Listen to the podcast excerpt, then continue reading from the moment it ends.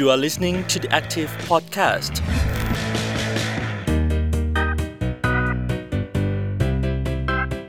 วัสดีค่ะ คุณผู้ฟังต้อนรับเข้าสู่รายการ The Active Podcast นะคะ สัปดาห์นี้อยู่กับพรีนพิชยาพรโพสง่าค่ะ แล้ววันนี้นะคะเราก็จะมาชวนคุยกันกับเรื่องที่เป็นประเด็นล่าสุดนะคะ แล้วก็สำคัญกับทุกบ้านเลยค่ะ โดยเฉพาะบ้านที่มีเด็กๆนะคะ ก็คือเรื่องของการเปิดเรียน 14 มิถุนายนที่ผ่านมาเนี่ยเป็นวันที่เรียกว่าดีเดย์เลยก็ว่าได้นะคะสำหรับเด็กๆหลาย ๆ คน นักเรียนหลายคนนะคะ ยิ้มแป้นเลยว่าจะได้กลับไปโรงเรียนอีกครั้งค่ะ แต่ก็ต้องบอกว่าเป็นการกลับไปที่จะต้องระมัดระวังตัวมากขึ้นด้วย ทั้งนี้ก็ยังมีอีกหลายโรงเรียนนะคะ ที่ยังไม่เปิดเรียนค่ะ แล้วเด็กๆก็ต้องเรียนออนไลน์อยู่ที่บ้านนะคะ วันนี้เราจะมาคุยกันนะคะว่าเปิดเรียนแล้ว จะต้องทำยังไง ให้การศึกษาสามารถรุกคืบหน้าไปได้ เพราะว่าต้องบอกว่าตอนปิดที่ผ่านมาเนี่ยก็มีความถดถอยทางการศึกษาพอสมควรนะคะ อันนี้เรื่องหนึ่ง อีกเรื่องหนึ่งนะคะ แล้วโรงเรียนที่ยังไม่ได้เปิด นะคะ มีข้อเสนออะไรที่จะทำให้เด็กๆเนี่ยสามารถเรียนรู้ได้อย่าง เรียกว่ามีประสิทธิภาพมากขึ้น หรือว่าควรจะมีนโยบายไหนทำให้พวกเขาสามารถกลับมาเข้าสู่ระบบการศึกษาได้อย่างเต็มรูปแบบนะคะ ที่สำคัญก็คือ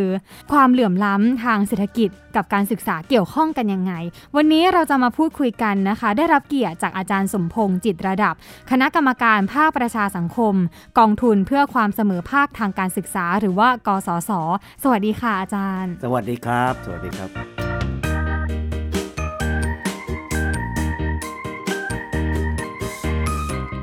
ตอนนี้โรงเรียนที่เปิดให้ไปเรียนได้แล้ว หลายคนก็น่าจะแฮปปี้มากขึ้น แต่ว่าคุณพ่อคุณแม่ผู้ปกครองหลายคนกลับรู้สึกกังวลค่ะ อยากให้ลูกเรียนอยู่บ้านมากกว่า อาจารย์ในฐานะที่เป็นนักการศึกษามองการเปิดเรียนครั้งนี้สำคัญยังไงบ้างคะ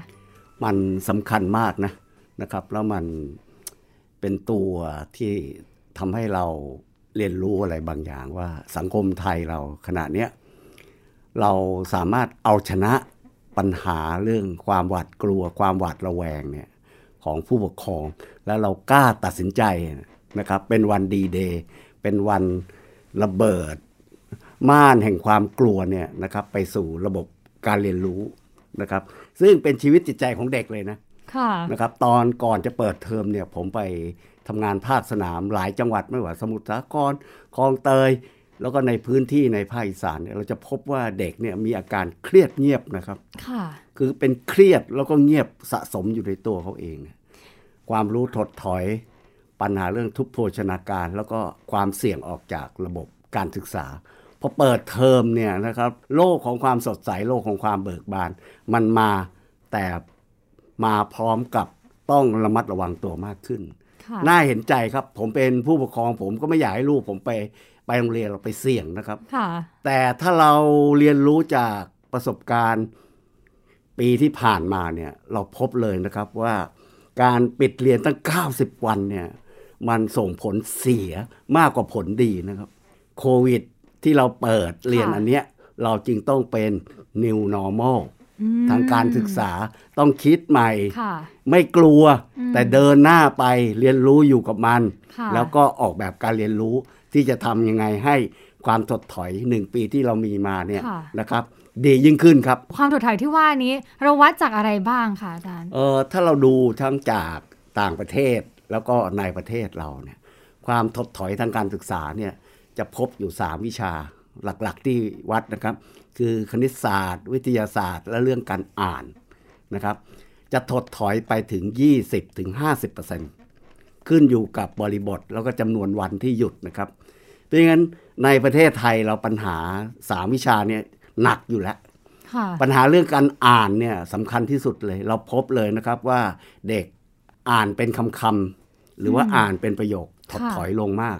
เขียนชื่อตัวเองได้ เขียนโรงเรียนหรืออะไรต่างๆเนี่ยเริ่มหมดค่ะเด็กเด็กปฐมวัยกล้ามเนื้อถดถอยอืมนะครับ แล้วสิ่งหนึ่งที่เกิดขึ้นนะครับ แล้วเป็นความถดถอยสิ่งที่น่าเป็นห่วงมากคือ เรื่องปฏิสัมพันธ์ เรื่องการอยู่ร่วมกับคนอื่นค่ะเนี่ยเรื่องของของการที่จะต้องมีทักษะชีวิตนะมีสมรรถนะหรือเรื่องอะไรต่างๆ พวกเนี้ยเราค้นพบเลยนะครับว่าโดยส่วนรวมแล้วเด็กถอยหลังมาก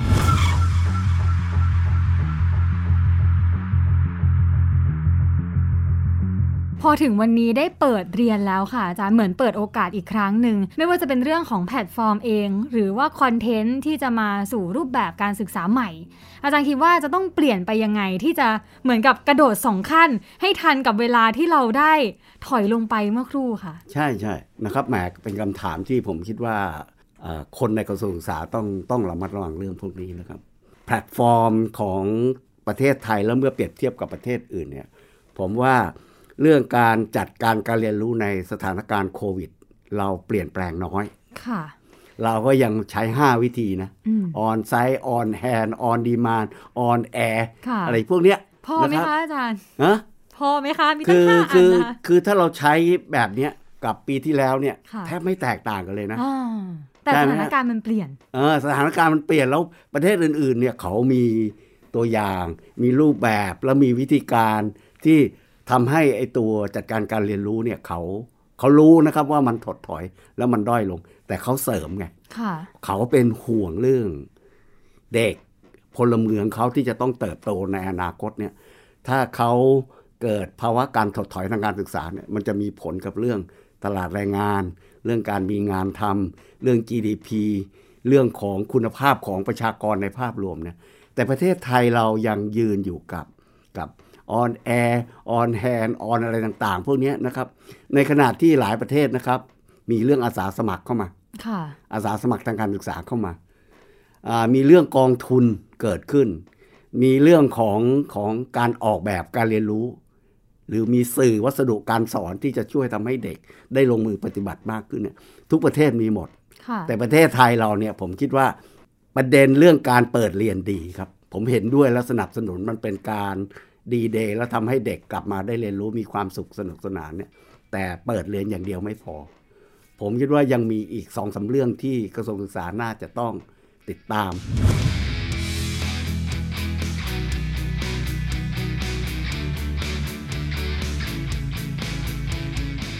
การเรียนรู้ที่ดีที่สุดของคนในศตวรรษที่ 21 เนี่ยคือการเรียนรู้จากโปรเจกต์เบสค่ะคือเขาเรียกว่าการสอนแบบโครงการ หรือโครงงานเนี่ยนะครับ เด็กจะได้ลงมือปฏิบัติ มีทัศนคติที่ดีนะครับ แล้วก็มีเพื่อนมีการขึ้นโจทย์หรือเรื่องอะไรต่างๆพวกนี้นะครับ ทุกประเทศจะต้องพยายามทำเรื่องโครงงาน บวกกับสถานการณ์ปัญหาที่จะขึ้นโจทย์ก็คือเรื่องโควิด -19 อืมอาจจะมีวิชาศึกษาเป็นวิชาแกนหลักค่ะนะครับ ขึ้นโจทย์ก็บอกว่า เด็กนักเรียนจะทำอย่างไร ให้ตัวเองมา โรงเรียนได้ทุกวันค่ะเห็นไหมครับ มันก็จะเกิดสิ่งหนึ่งที่คือเป็นโจทย์ใหญ่ที่ทำให้เกิดกระบวนการเรียนรู้ขึ้นนะครับ เพราะฉะนั้นในสังคมไทยมันจะมีฐานสำคัญอยู่ 4 ฐานค่ะถูกไหมครับ ก็คือฐานครอบครัว เราต้องยอมรับข้อเท็จจริงแล้วว่าเด็กจะต้องเรียนรู้จากครอบครัวมากขึ้นค่ะอยู่กับพ่อแม่มากขึ้น พ่อแม่เหนื่อยแน่นอนนะครับ เพราะฉะนั้นแต่เป็นโอกาสดีนะครับที่เราจะได้จัดการศึกษาแบบโฮมเบสอืม นะครับพ่อแม่ก็จะได้รู้นิสัยตัวเองชอบอะไรไม่ชอบ ไม่ชอบวิชาคณิตศาสตร์ เราจะเสริมยังไงให้เขาชอบคณิตศาสตร์ค่ะนะครับ ผมให้หลักคิดกับพ่อแม่ไว้สำคัญสองประการว่า ถ้าเป็นไปได้เนี่ย คุณจะทำยังไงให้ลูกคุณชอบ วิชาคณิตศาสตร์อืมกับภาษาอังกฤษค่ะวิชาอื่นก็สำคัญนะครับ แต่ถ้าคุณเก่งสองวิชาเนี้ยมันจะเก่งทุกวิชาอืมนะครับ ก็ให้เน้นตรงค่ะจุดนี้นะครับ เพราะฉะนั้น home based learning ก็จะทำให้เด็กเนี่ย เกิดกระบวนการเรียนรู้ที่อยู่กับพ่อแม่ แล้วก็เอ่อสร้างเสริมลักษณะนิสัยของตัวลูกตัวเองนะครับ อันที่สองก็เป็นโรงเรียนนะอืมโรงเรียนก็มีความสำคัญเป็นโรงเรียนบูรณาการ ขึ้นโจทย์ ขึ้นโครงงาน เห็นไหมครับ ครูก็จะมีบทบาทหน้าที่เป็นโค้ชเป็น facil เป็น facilitator ค่ะถูกไหมครับ ก็จัดการการการเรียนรู้การออกแบบหรือเรื่องต่างอืมๆเรียนรู้อยู่ที่บ้าน มาพูดคุยปรึกษาหารือที่โรงเรียนเนี่ยมาพบปะชั่วครั้งชั่วคราวนะครับ และอันที่สามครับก็เป็นเรื่องของชุมชนค่ะนะครับ ชุมชนก็เป็นเขาเรียกว่าใช้ชุมชนเป็นฐานค่ะนะครับ เราก็จะเห็นเรื่องศิลปะวัฒนธรรม เรื่องอาชีพอืมเรื่องต้นทุนค่ะเรื่องเศรษฐกิจพอเพียง เรื่องอะไรต่างๆ เยอะแยะโคกหนองนาโมเดล หรืออะไรต่างๆ พวกเนี้ยเราพาเด็กลงสู่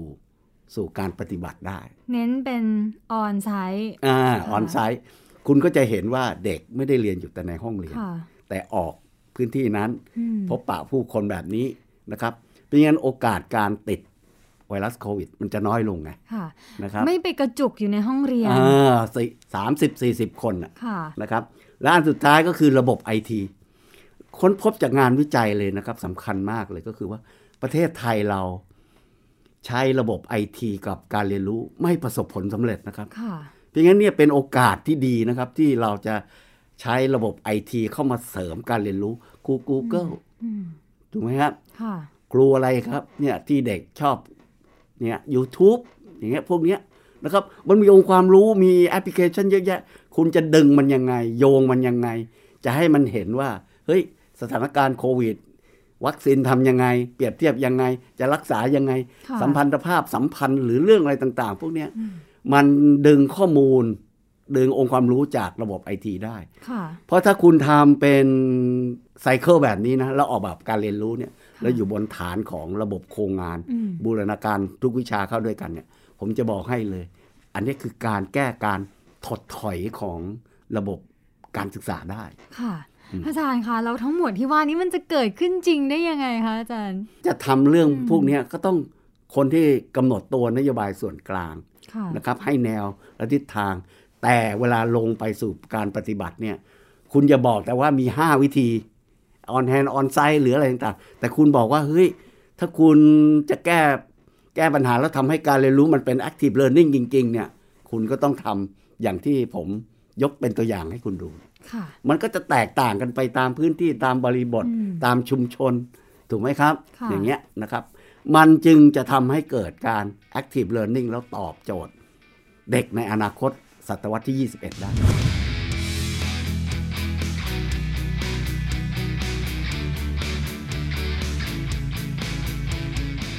แล้วโรงเรียนที่ยังปิดอยู่ต่อเนื่องในเวลานี้ค่ะอาจารย์มีข้อเสนอยังไงบ้างไหมคะ โอ้ผมสงสารจังเลย ผมลงไปทำงานพื้นที่ที่จังหวัดสมุทรสาครนะครับ เด็กปิดเรียนเนี่ยปิดเทอมต่อเนื่องมา 6 เดือนแล้วนะครับ ไม่เห็นเดือนไม่เห็นตะวันแล้วครึ่งปีแล้วค่ะครับ คุณรู้ไหมครับว่าหัวจิตหัวใจของเด็กสมุทรสาครนะเขาคิดยังไงตาไปปริบๆเลยนะครับ ผมลงไปเนี่ยเต็มไปด้วยความเศร้านะเต็มไปด้วยคำถามเยอะแยะเลยว่าทำไมเขาถึงต้องถูกปิดยาวนานขนาดเนี้ยค่ะใช่ไหมครับ เขาจะเรียนต่อยังไง เขาจะสอบเข้ามหาวิทยาลัย ใครจะเป็นติวเตอร์ ใครจะเป็นคนที่สอนเสริมเขานะครับ เขามีโอกาสที่จะไปเดินข้ามไปไปกวดวิชาได้ไหมอะไรพวกเนี้ยโอ้โหเต็มไปหมดเลยนะครับ ผมมีความรู้สึกเลยว่าเออบางจังหวัดที่ไม่ได้เปิดเนี่ย มันเหมือนกับถูกล็อกดาวน์อีกแล้วค่ะมันไม่ใช่ล็อกดาวน์เศรษฐกิจนะมันเป็นล็อกการล็อกดาวน์เรื่องระบบการเรียนรู้ของเด็กอะอืมแล้วเราก็ใช้วิธีคือเรียนออนไลน์ไง แล้วก็เรียน on-hand สองอย่างอย่างเงี้ยค่ะผมว่ามันไม่มันไม่พพออแล้วเราต้องเรียนรู้จากปีที่แล้วนะครับ ว่าถ้าคุณเรียนออนไลน์กับออนแฮนสองอย่างเนี่ย เด็กบอกเรียนไม่ค่อยรู้เรื่องค่ะถูกไหมครับ การบ้านเยอะ เน็ตไม่เสถียรไม่มีเครื่องมืออะไรพวกเนี้ย ผมว่าเราต้องเปลี่ยนนะนะครับ ว่า เอ้ยเราจะทำยังไง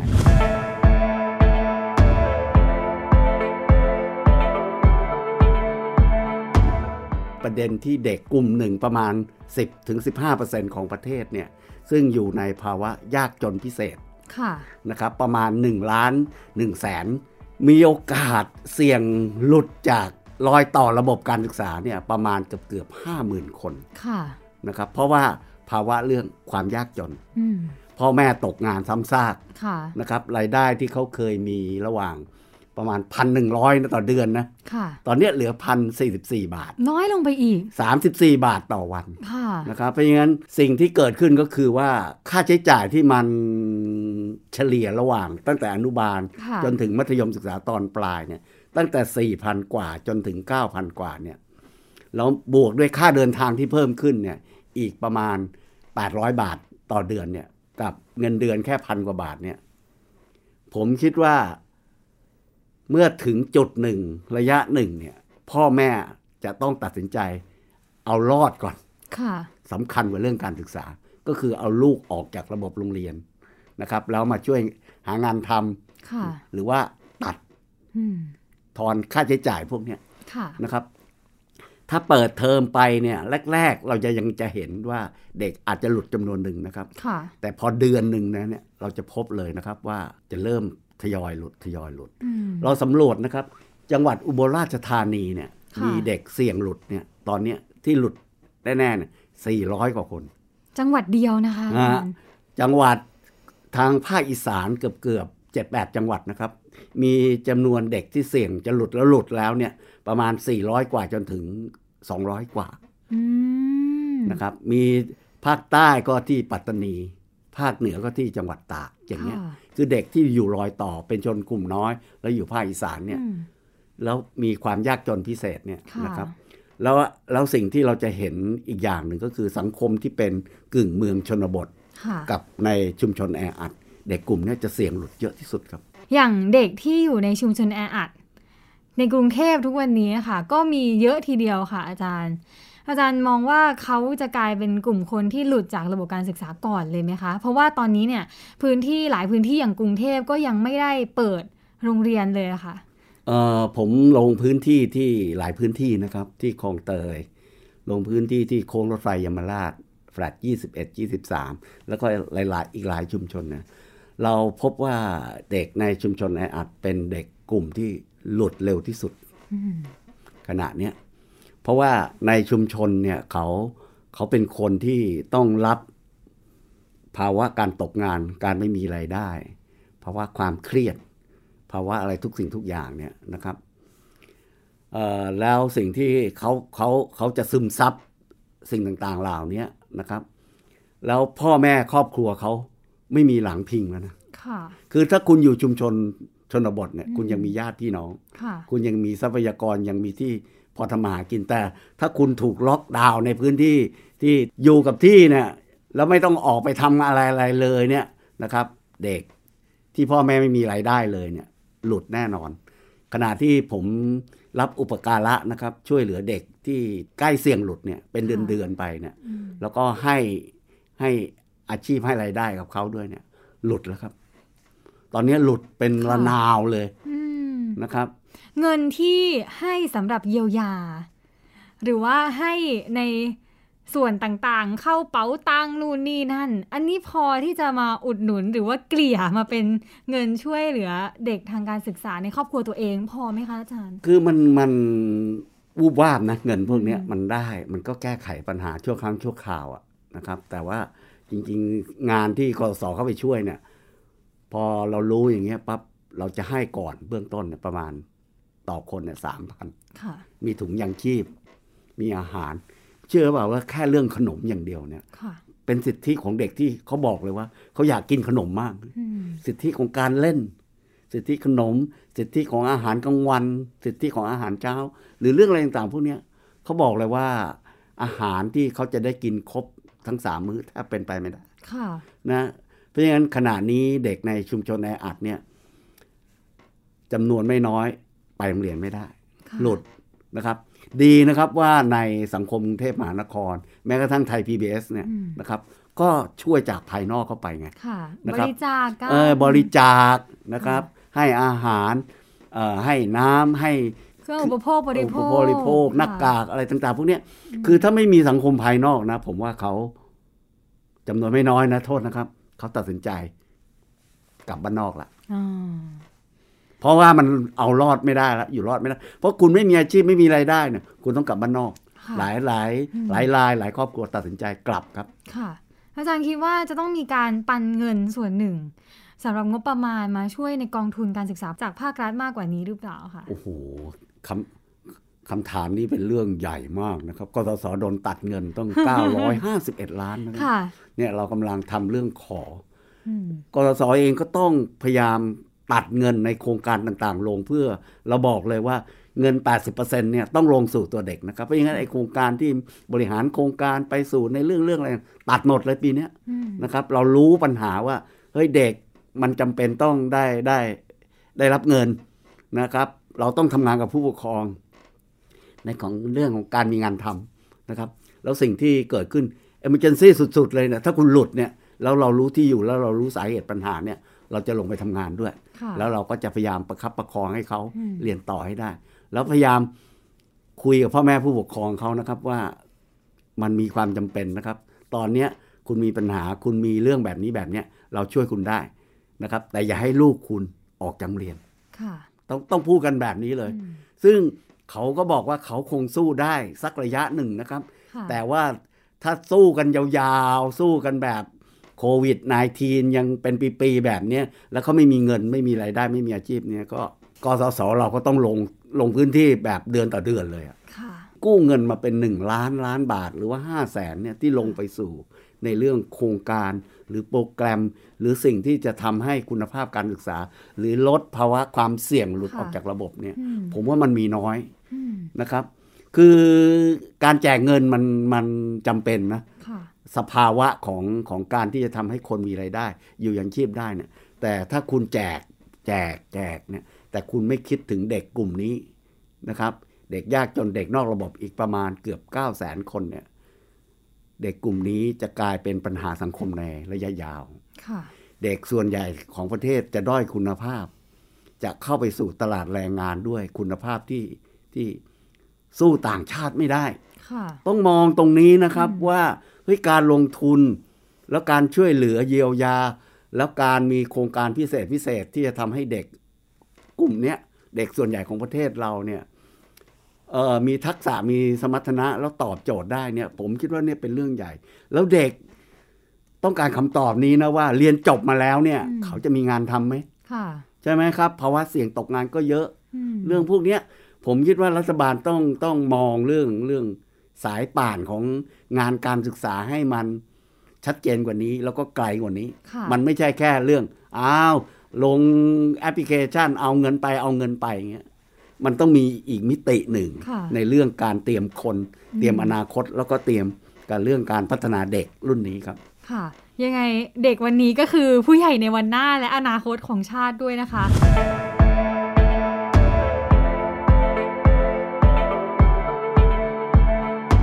วันนี้เนี่ยประเทศเราก็เรียกว่าเงินเนี่ยถูกดึงไปใช้สำหรับส่วนต่างๆ ที่เรียกว่าเฉพาะหน้ามากกว่าแบบเนี้ยค่ะ แต่ถ้ามีประเทศอื่นๆไหมคะที่เขาอยู่ในสถานะคล้ายๆกับเรา ไม่ว่าจะเป็นสถานะทางการเงิน หรือว่าสถานะการเผชิญโรคระบาดก็ตามเขามีนวัตกรรมการแก้ไขปัญหาด้านการศึกษาให้เด็กยังไงบ้างที่พอจะเป็นตัวอย่างอะค่ะ เช่น เรื่องการจัดตั้งกองทุนไงอืมเหมือนกองทุนกสศเนี่ย นะครับแต่ว่าเขาเป็นกองทุนเฉพาะเกี่ยวกับเรื่องแก้ไขปัญหาเรื่องความเหลื่อมล้ำเลย แล้วก็เข้าไปสู่ในเรื่องของเด็กกลุ่มเป้าหมายนะครับ หลายประเทศทำเรื่องอาสาสมัครค่ะประประเทศเราก็ควรจะน่าจะทำเพราะว่าพ่อแม่เนี่ยลงลงให้มาช่วยสอนลูกหลานตัวเองเนี่ยบางทีเราไม่มีเวลาทั้งวัน ยากนะคะอาจารย์เออเพราะอย่างนั้นการจ้างนิสิตนักศึกษาเนี่ยที่ลงชุมชนเนี่ย จ็อบส่วนหนึ่งเนี่ยเราก็จะเห็นนะครับว่าเขามอบให้ว่าเฮ้ยนอกจากไปเรียนรู้ชุมชนแล้วเนี่ย คุณช่วยช่วยเหลือเป็นพี่เลี้ยงเด็กอืมเป็นผู้นำเด็กได้ไหมค่ะหลายประเทศทำนะครับอืมแบบเนี้ยน่าทำค่ะประเทศเราเนี่ยเด็กบัณฑิต เราจ้างงานเยอะแยะเลยเป็นหมื่นๆลงชุมชนเนี่ยมอบภารกิจนี้อ่านะครับ แล้วก็สิ่งที่เราจะเห็นอีกอย่างหนึ่งก็คือว่าเขาผิดสื่อ อุปกรณ์ที่ทำให้เป็นไงครับ เวลาคุณเรียนอยู่กับบ้านเนี่ย ให้คุณ บายแฮนด์คือลงมือปฏิบัติกสศเราก็ทำเราทำ black box เราทำกล่องเติมยิ้มอย่างเงี้ยเห็นไหมครับ แต่ไอ้พวกเนี้ยมันจะคล้ายๆเป็นโมเดลหรือเป็นเป็นตัวต้นแบบเป็นตัวอย่างนะครับ แต่ประเทศอื่นเนี่ยเขาทำแล้วมันไปเชื่อมกับตัวนโยบาย แล้วลงไปสู่เรื่องการปฏิบัติจริง แต่ประเทศไทยเราก็ทำเป็นตัวอย่างแล้วตั้งไว้อืมอันนี้เราต้องเรียนรู้ค่ะจากหลายประเทศที่เขาทำ นะครับทำยังว่าไงให้มันกระจายไปสู่เออทุกภูมิภาคทุกพื้นที่เอาไปทำกันได้เออนะครับเพราะฉะนั้นเพราะฉะนั้นการเปิดเรียนอย่างเดียวไม่พอฮะแต่มันต้องมีมิติและชุดความคิด แล้วเป็น new normal ของ education ค่ะแล้วในขณะเดียวกันมันจะต้องเป็นลักษณะของการปฏิรูป เห็นไหมครับเออหลักสูตรสมรรถนะเป็นยังไงเอ่อการออกแบบดีไซน์ thinking ทำยังไงเอ่อ กล่องสำคัญการเรียนรู้เป็นยังไง มันไม่ใช่เรื่องของการเรียนรู้ในห้องเรียนค่ะนะครับ อย่างเดียวแล้วครับอืม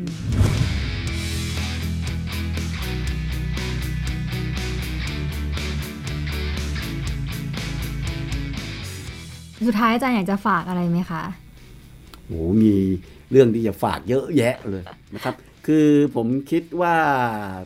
เราอยู่ในระบบการเรียนรู้ที่ผู้ใหญ่ทุกคน วิตกกังวล แต่อย่าวิตกจริตมากเกินไปค่ะถูกไหมครับ แต่ทุกคนเห็นปัญหาทุกคนวิตกกังวล แต่ต้องเปิดพื้นที่ให้เด็กได้รับโอกาส ได้รับการเรียนรู้ที่ดี แล้วเราต้องเชื่อมั่นอืมนะครับว่าการทำงานประสานกันหลายกระทรวงในปัจจุบันเนี่ยคุ้มครองและโรงเรียนปลอดภัย แล้วชีวิตเด็กจะมีความสุขครับ ค่ะ วันนี้ขอบพระคุณอาจารย์มากเลยนะคะ อาจารย์สมพงษ์จิตระดับคณะกรรมการภาคประชาสังคม กองทุนเพื่อความเสมอภาคทางการศึกษา หรือว่ากสศ